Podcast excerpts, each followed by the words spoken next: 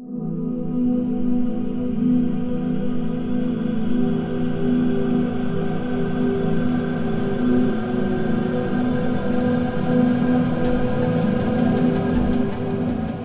m'appelle Alex Clazel, je suis à la classe de 3ème A et aujourd'hui je vais vous parler de la lumière. Tout le monde connaît la lumière mais peu de monde connaît son fonctionnement ou même de quoi elle est composée. De quoi la lumière est-elle constituée? Pour répondre, il faut savoir qu'un nanomètre est équivalent à 1 milliardième de mètre. Il y a trois types de lumière, l'ultraviolet, la lumière visible et les infrarouges. La lumière visible est comprise entre 380 et 780 nanomètres. En dessous, il y a les ultraviolets et au-dessus les infrarouges. La lumière est composée de plusieurs couleurs en fonction de leur longueur d'onde.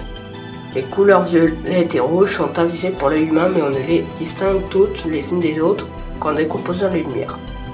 Là ce qui se passe pour les arcs-en-ciel car les rayons traversent l'eau à des vitesses différentes selon leur longueur d'onde. À quelle vitesse va la lumière? La vitesse de la lumière est équivalente à 300 000 km par seconde. Ce qui est appelé année-lumière est la distance parcourue par la lumière en une année entière soit à peu près 9,5 milliards de kilomètres.